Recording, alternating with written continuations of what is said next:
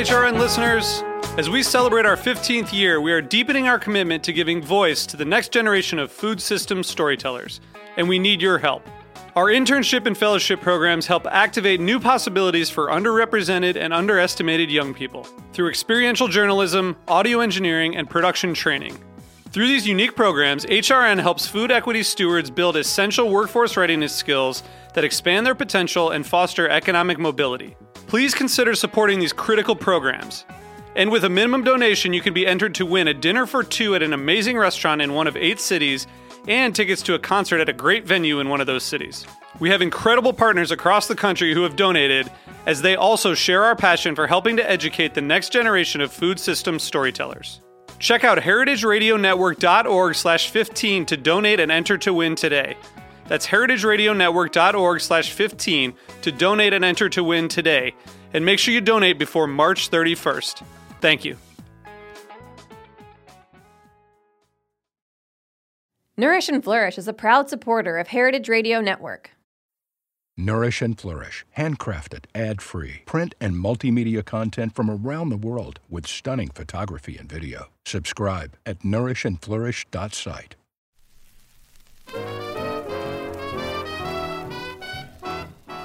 This week on Meat and Three, we're diving straight no chaser into the delicious crossover of the food and jazz worlds.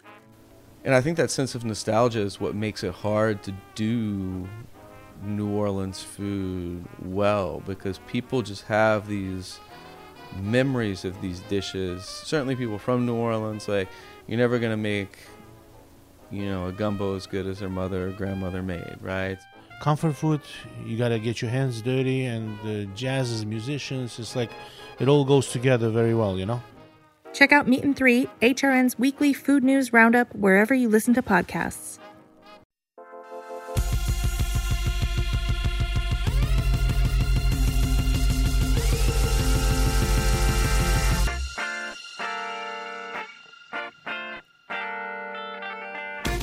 Hey, and welcome to the food Seen on heritageradionetwork.org. I'm your host, Michael Harlan Turkel. Here today with Nick Muncy, who's one of those polymaths, a man who wears a lot of hats, a man who used to be in the pastry kitchen, left to pursue a career in magazines, and somehow got lured back into that pastry kitchen. We're, we're going to talk about that boomerang in a second, but it's always fascinating to me uh, when somebody creative finds cooking eventually, but still fuses it with another creative art. So you grew up in Southern California, uh, the beach, the surf, the swimming, the sun. Um, what were your artistic dreams as a kid? Um, definitely, uh, I grew up doing a lot of drawing and painting, and spent most of my childhood kind of wanting to do that as a career. Um, yeah, I was kind of like given arts and crafts tools as a kid instead of a lot of toys all the time. So there's a lot of, you know, painting, a lot of acrylics, and a lot of all that kind of stuff going on uh, really early on. And so, yeah, that was kind of where I got started being creative and doing arts. And then, yeah, I kind of picked cooking because it seemed like a more realistic version of doing art because I, I didn't think being a painter would, you know, pay bills. They're, they're such similar tactile things, though. Yeah. Um, and you know, with art, at least you're making a piece that somehow reflects you at first. Whereas food, it doesn't feel like it's as emotive. It isn't as connected to the person until, I mean, you get to the point which you are in your career. Yeah, and I definitely picked cooking and going to culinary school uh, with a complete, you know, the wrong idea in my head about what cooking was. What was that idea? I thought, you know, watching the Food Network, all that kind of stuff, it was like, all right, I got to be creative. I got to be doing all these dishes all the time. Like the whole repetitiveness didn't really click in me. I didn't realize I was just going to be like grinding all day, every day for years and years. And the creativity part was going to be such a small portion of cooking.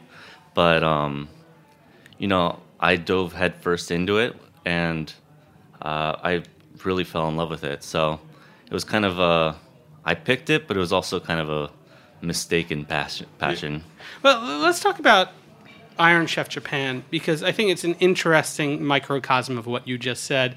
Uh, it's a show that you know the chef is given X ingredient and has to make Y amount of dishes, doesn't know what that is, so it's purely creative.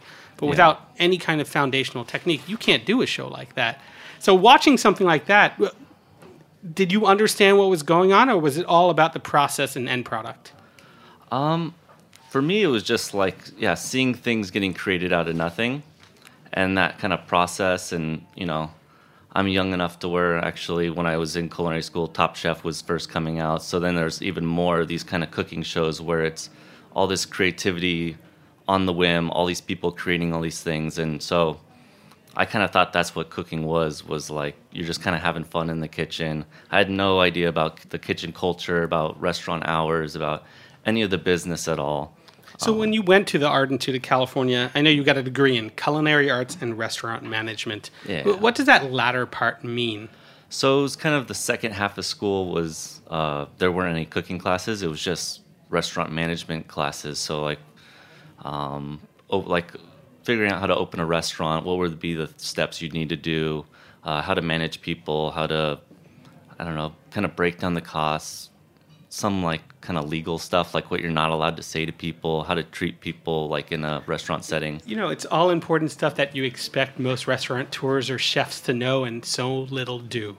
Yeah, Such an odd, odd misstep by the industry as a whole. Yeah, and I don't know if I really. I think all that stuff, a lot of it was kind of common sense. It's like just treating people nice, and the business side was good to learn. I don't know if I needed to spend the extra however many amount of money and the years to learn it in school. I might have just learned that working in restaurants, how to do food costs and all that. But uh, it was a nice little kind of head start and a little bit of background in that getting started. I think, if anything, what shows is that you understood HR, human resources, because the reflective nature of Toothache magazine, you know, part of the reason you're here, um, gives such a wonderful insight in, in, into people's careers in a way that it reflects on uh, logistics and systems, you know, the boring stuff as well as the creativity. Yeah. Um, you know, what drives them to do X or how they got there uh, before there was ever the Y. Yeah. Yeah, I mean, the magazine's kind of a lot of the interviews and a lot of the conversations I have in the magazine are just me sitting down with chefs and being a chef myself, just kind of having that comfortability together and just chatting about whatever comes up. So a lot of times I'll sit down and I don't even know what we're going to talk about.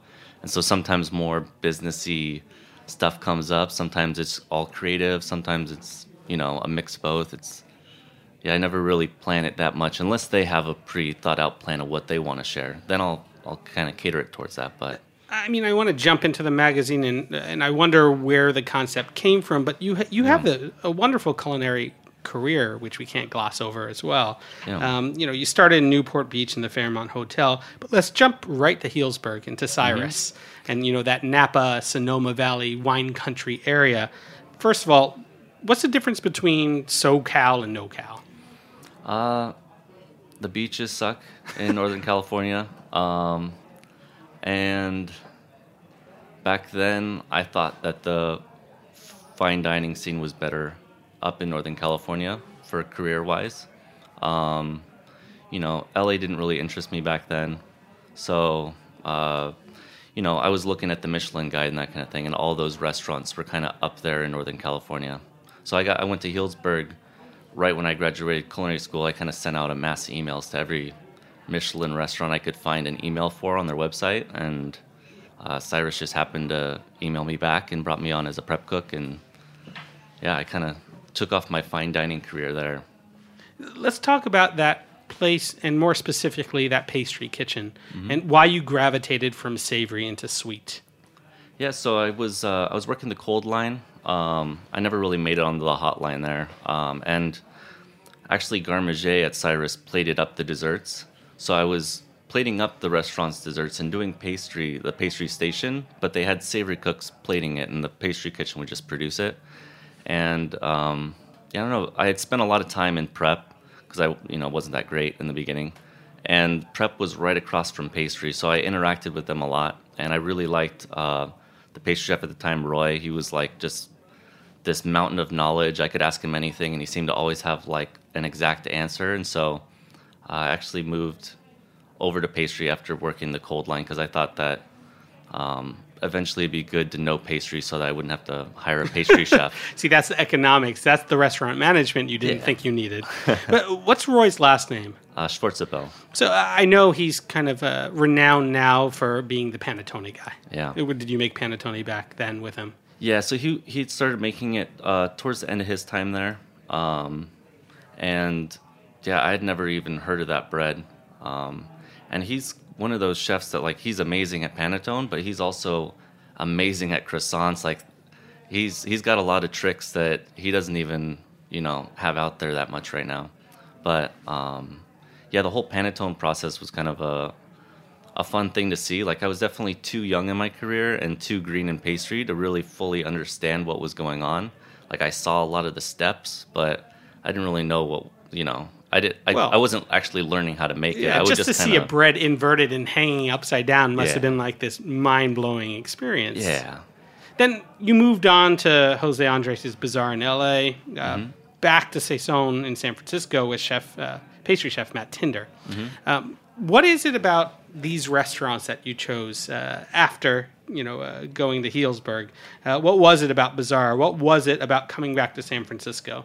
I mean, a lot of them were just kind of by chance. Um, you know, when I left Cyrus, I ran out of. I didn't really have a next plan, and I ran out of money pretty quick. So I moved back home with my parents in Orange County, and one of my good friends from culinary school was a sous chef at the Bazaar. So he kind of got me that in there, so I could get back working. And then, uh, you know, that job there was a little bit. Uh, I found it to be kind of easy, which I didn't like. I w- I didn't feel like I was being pushed just because it was a hotel and they got so many people and um, the pastry department. I just kind of it was easy to kind of screw around a little bit. So then I uh, found Saison just on a Craigslist ad uh, and applied and yeah, I mean, got that- the job. That's no small shakes. That that was kind of at the forefront of what San Francisco cuisine was becoming. Yeah, I had never heard of the restaurant though, and it had one star at the time, and it wasn't, you know, what it is now. Like now, it's this huge name, but then, you know, I, I think it maybe been open for a couple years, and I don't know. I, I I'd never heard of it. I'd never heard of Matt Tinder.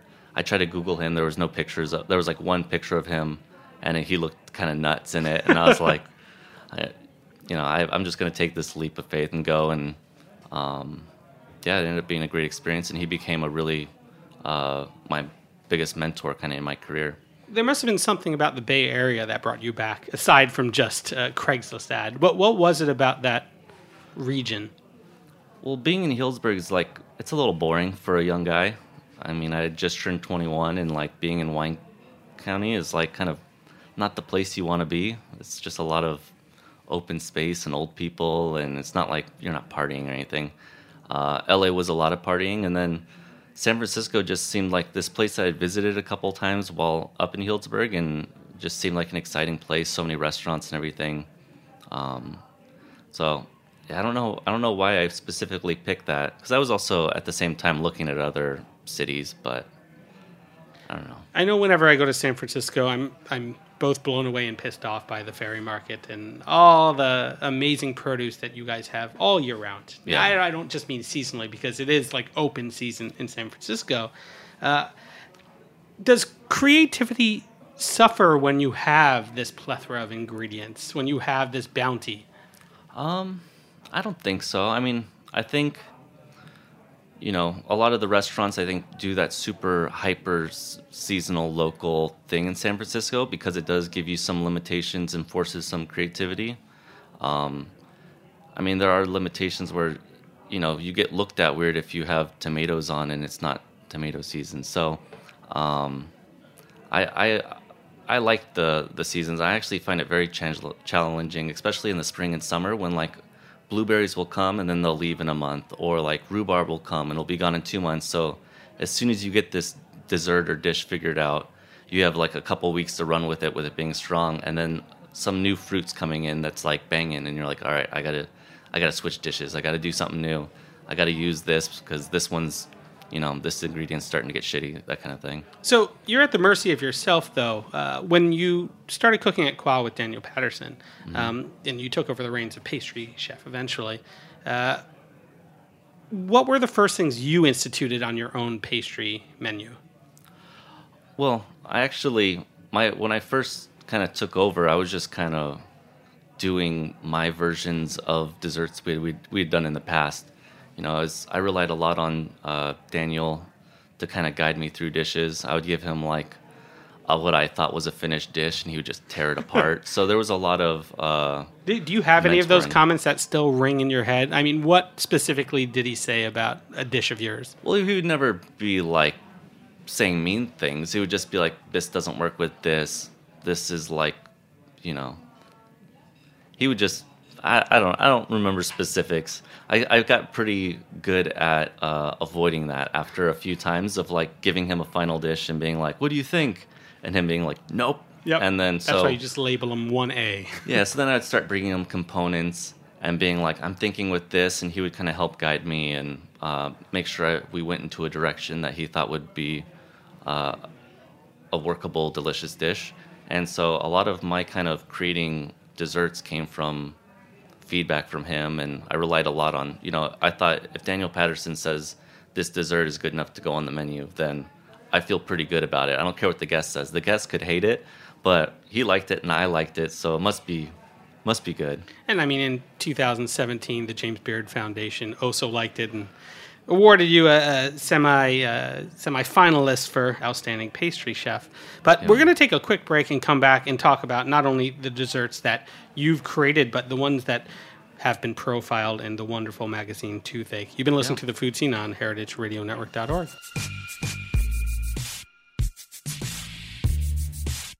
Nourish and Flourish is a handcrafted ad free integration of print and multimedia content from around the world with stunning photography and video. Explore emerging trends in nutrition, regenerative agriculture, and travel. Nourish and Flourish. Thought provoking content and innovative links to videos allow you to view the future of food and healthy living. Join us on a journey of discovery from the soil to the stars. Subscribe today at nourishandflourish.site.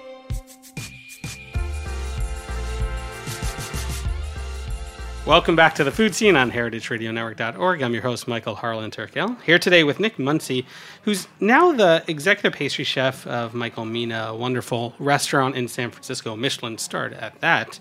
Um, but when you look at his website, there are a lot of abstract dessert names, not even abstract, singular, titular dessert names like rhubarb, apple brioche, almond cake, even mignardise. Uh, wh- what do those mean to you? They're obviously more complex than you know that that marquee. Yeah, I don't know. I I think I always kind of I name dishes kind of how I'm used to seeing them on menus, and at a lot of my developing desserts were at Coi, so those were very much just like the main ingredient being the title of the dish, and then two or three of the other ones. So it'd never be like this long explanation of the dish, and so that's just kind of how now I name things, at least for myself, is you know I try to go as simple with the the name and yeah, but sometimes they do turn out a little weird. Uh, like right now, I have a, mel- a melon dish on, and it's musk melon, and then underneath it's uh, coconut blancmange uh, and burnt fig leaf oil. And like, I feel like a lot of people don't order it because they're like, what's musk melon? What's coconut blancmange? Yeah. And what's burnt fig leaf oil? All these sound gross and not what I want to eat for dessert. But But there, you're, you're guiding on an assumption that they know at least one of those components. hopefully, I I feel like you have that organizing principle with toothache, though, too. It's not it's not for everybody, um, but we're hoping that it's for the masses soon enough. Uh, talk to me about why you ever concepted this magazine, um, why you decided to leave the kitchen, get behind the lens. I know you do a lot of the photography here, Yeah. um, and wanted to, you know, find a different creative outlet for yourself other than the pastry kitchen. Yeah, so I'd started taking photos uh, uh, just of my food, just for social media and all that. Um, and I had been in a magazine that I was a huge fan of called So Good. It's a Spanish pastry magazine, and they at that time they were, they just told me like, yeah, we'd love to have you in the magazine, but you need to supply your own photography of your dishes and send us the recipes and answer these interview questions. I So, was- pretty much do the whole thing. yeah, so Uh, it's like what like what's the work that they're doing in this? They just put it together. So when I was leaving Coi, I had a little bit of money saved up and I didn't really have a plan as to where I wanted to go next in a restaurant. And so I had had this idea of doing a magazine and I guess I just got started on it, and I, I had no idea until the first one was done just how much work was involved. And then it got to selling the magazine, and then that was a whole nother mountain of work that I didn't expect to be involved. But uh, yeah, I started the magazine just to have a magazine that each chef could kind of share what they want and do what they want. And I wanted to keep it as open and as collaborative as possible. You know, in the future, if I could get, you know, a chef that has a hobby that's, you know, doing poetry or woodworking or is an avid sailor or something, being able to feature that along with their food and kind of bridge conversations between different topics.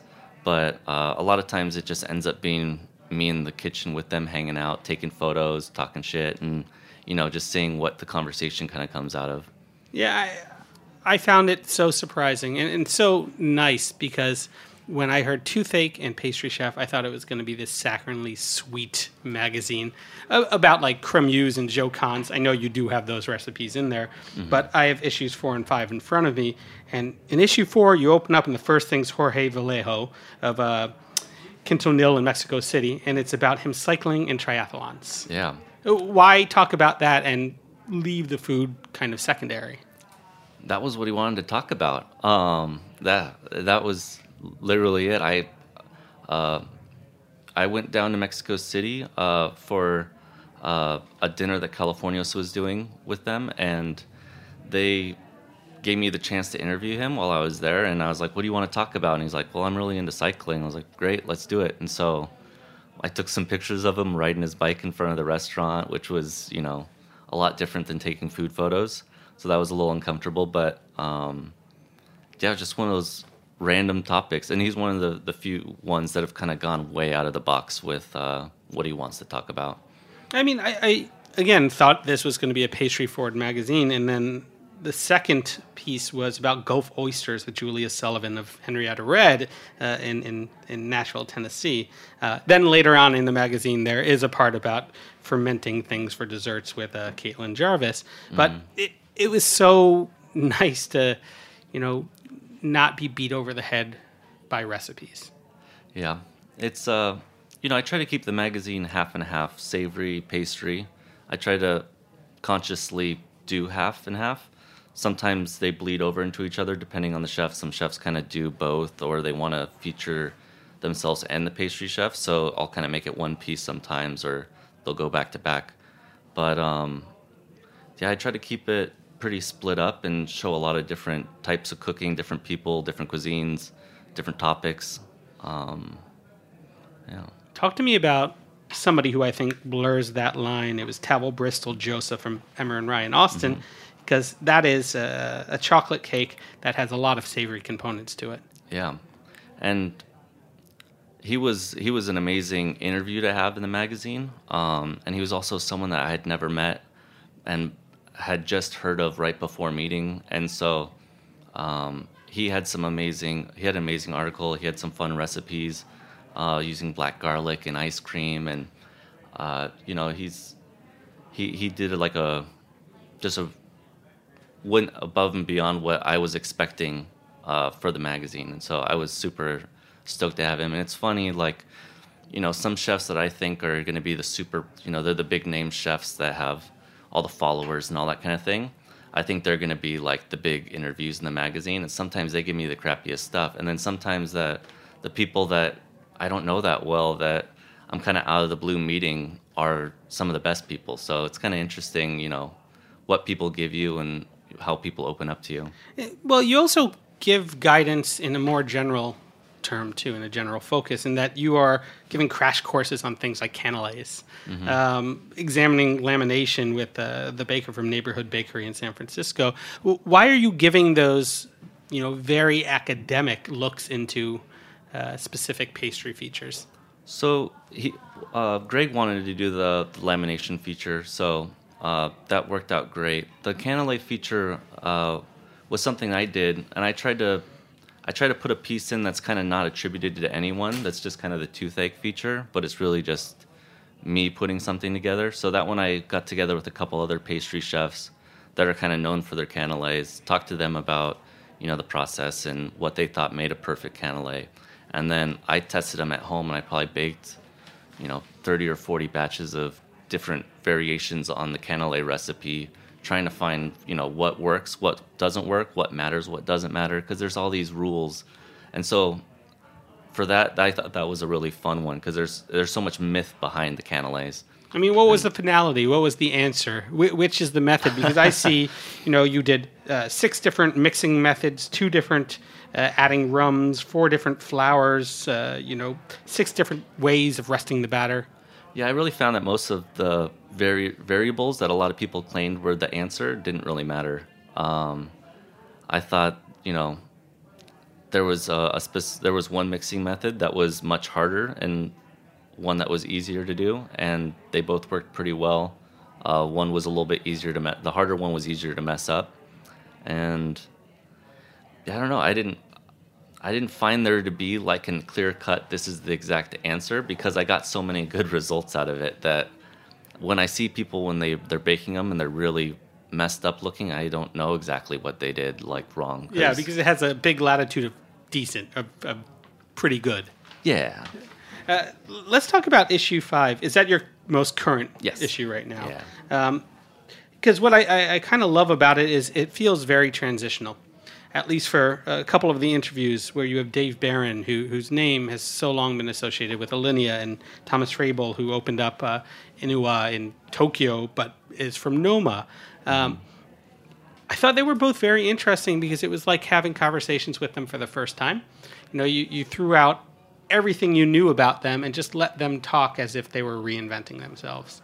Yeah, and I find it, you know, for some of those people, I really didn't know anything about them. so that that was kind of helpful uh, for getting that kind of information out. But I try to be a little bit uh, conscious of the fact that even if I'm best friends with somebody and I know all about them, the readers don't might not know all that stuff about them. Um, so I try to get them to talk a little bit more about their background and some of the stuff that maybe some people already know, but um, yeah, and you know, he was uh, both of those chefs were were people I didn't really know their background about that much. Um, I knew their names, I knew their Instagram handles and that kind of thing, but I didn't know their careers that much. So this is kind of a way for you not only uh, learn more about the people in your industry, but also learn more about yourself. I mean, what don't we know about you? What haven't you put forth, projected, put in your own magazine? Um, well, I try not to feature myself too much in it. This last issue, I did put myself in it. Um, right now, being back in the kitchen, it's been kind of a, an interesting kind of finding time for the magazine and working full time in the restaurant. So uh, I actually put myself in there out of necessity. um, so it felt a little weird to kind of have. Di- I mean, some of the dishes in issue five I still have on the menu at the restaurant. Uh, so that was a little weird. I usually don't do that. I thought I thought it was appropriate though that there were mignardises, that there were these interludes uh, in Yeah. between things as you try to figure something out. Yeah, and that was another. I mean, I could have attributed that one and be like, "This is part of Nick Muncy's section," and I would have had you know this huge section in the magazine. But I don't want it to feel like it's me showing off myself. So the Minardi section was a good way for me to fill pages last minute, and uh, you know put out recipes because you know some chefs don't want to always put out a lot of recipes and i try to have a good amount of them in there just because some people buy them just for the recipes. So it's kind of finding this balance of good interviews a lot of pictures and having a you know a decent amount of recipes and kind of make it feel like you know it's not a cheap magazine at $20 so how do i give more value than people are expecting in the magazine I mean, you alone have given us saffron lollipops, tonka bean caramels, raspberry patafruits, uh, black truffle, chocolate truffles, pistachio and fennel pollen, uh, nougats, macaroons, macarons. Uh, so I, I feel like that's a lot of worth right there. But what what are the recipes that have been the biggest takeaways for you personally as a chef? I think more so than recipes, um, it's it's hanging out with some of these chefs. Um, like in one of the past issues, I hung out with Mike Zakowski, who's just like this master baker that just bakes by himself and sells at one farmer's market or one or two farmers market. And he's just this amazing baker. And I spent probably like eight hours with him on an overnight bake taking photos. But I also got to just watch a person that's really amazing at what they do work And it, when I left, I was more inspired to start baking bread. But unfortunately, at that time, I wasn't in a restaurant, so I was kind of like all amped up about bread. I was like, man, I want to get my hands in some dough and start playing around with it.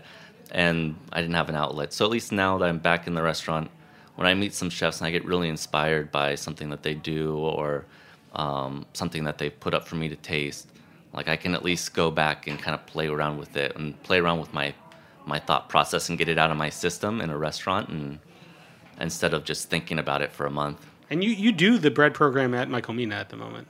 Yeah, we do some flatbreads, um, and uh, yeah, and they're they're actually breads that the the past pastry chef uh, Josh Gollan put on, and I'm just kind of executing them still. But um, yeah, they're amazing, and I I haven't had the time yet to to play around with new breads, so they're great as they are. So I'm just executing. well, what are the other things that you want to introduce not only into toothache but into your own repertoire? Who are the people that you're hoping to profile next? Um, well, for the next issue, uh, I'm here in New York, and I've kind of neglected the East Coast just because I usually don't have a lot of time. I don't have a lot of money to go out and do, you know, go to different cities and stay in hotels and you know do that whole thing. So this is kind of like my big trip for the next magazine, and then um, yeah, so hopefully traveling more, that'd be great. Um, I'd love if I could find some sponsors at some point to help me travel some more. Wouldn't we all? yeah, it's like trying to find someone to to pay you to do what you want to do, but um, yeah, I don't know. I I just want the magazine to kind of keep growing and feature more and more, you know, you know the big name chefs that help sell the magazine, but also to kind of promote some people that you know are lesser known at, but are doing amazing things. Some of those up and coming chefs, some of the chefs that maybe don't have these crazy PR teams to kind of blast them out everywhere, um, and that's kind of where I think it gets fun and interesting for the readers when they can kind of find chefs that they'd never heard of. I know we can find you now at Michael Mina, but where can people find issue six or even back issues of Toothache, Toothache Magazine? Yeah, so toothachemagazine.com is kind of the, the best place to find the magazine uh, consistently because I'm the one that has them in the warehouse sending them out. But uh, we also have a page of uh, our stockists, so all the different stores. We're in like 70 or 80 stores worldwide, a bunch in most of those in the US.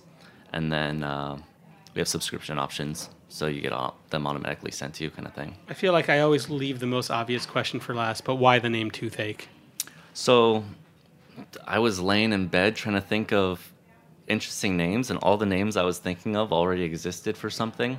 And uh, Sweet Tooth kept popping in my head, and I was like, ah, this name's too stupid. Like, it's too, like, because initially I was like, oh, maybe it'll be a pastry magazine only, like just pastry. I was like, Sweet Tooth, no, no, no. And then I, I, think I was just like Googling words and like finding synonyms and stuff, and toothache popped up when I put in tooth, and I was like, that's perfect. So it kind of just popped in my head once, and it seemed like just not food related enough to be fun and a good name. Because um, I didn't want something right on the nose, like I don't want to throw anybody else under the bus. Yeah. Well, I mean, this has so much depth and so much latitude. This is like a really good canelé. Uh, everyone should check out Toothache Magazine. Check out Nick at Michael Mina, and thank you so much for being on the food Seen. Yeah, thank you. You've been listening to the food Seen on heritageradionetwork.org. I'm your host, Michael Harlan Turkel. Hoping to have you back here next Tuesday at 3. A big thank you to our sponsors, Music by Cookies and Matt Patterson Engineering. Cheers.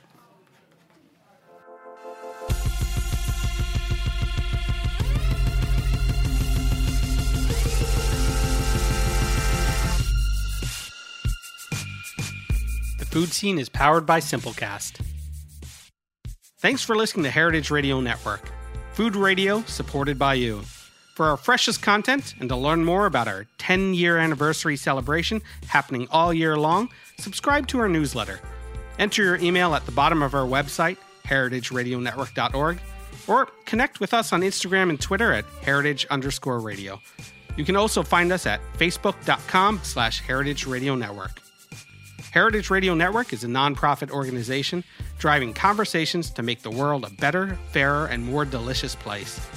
And we couldn't do it without support from listeners like you. Want to be a part of the food world's most innovative community? Subscribe to the shows you like, tell your friends, and please join the HRN family by becoming a member. Just click on the beating heart at the top right of our homepage, and thanks for listening.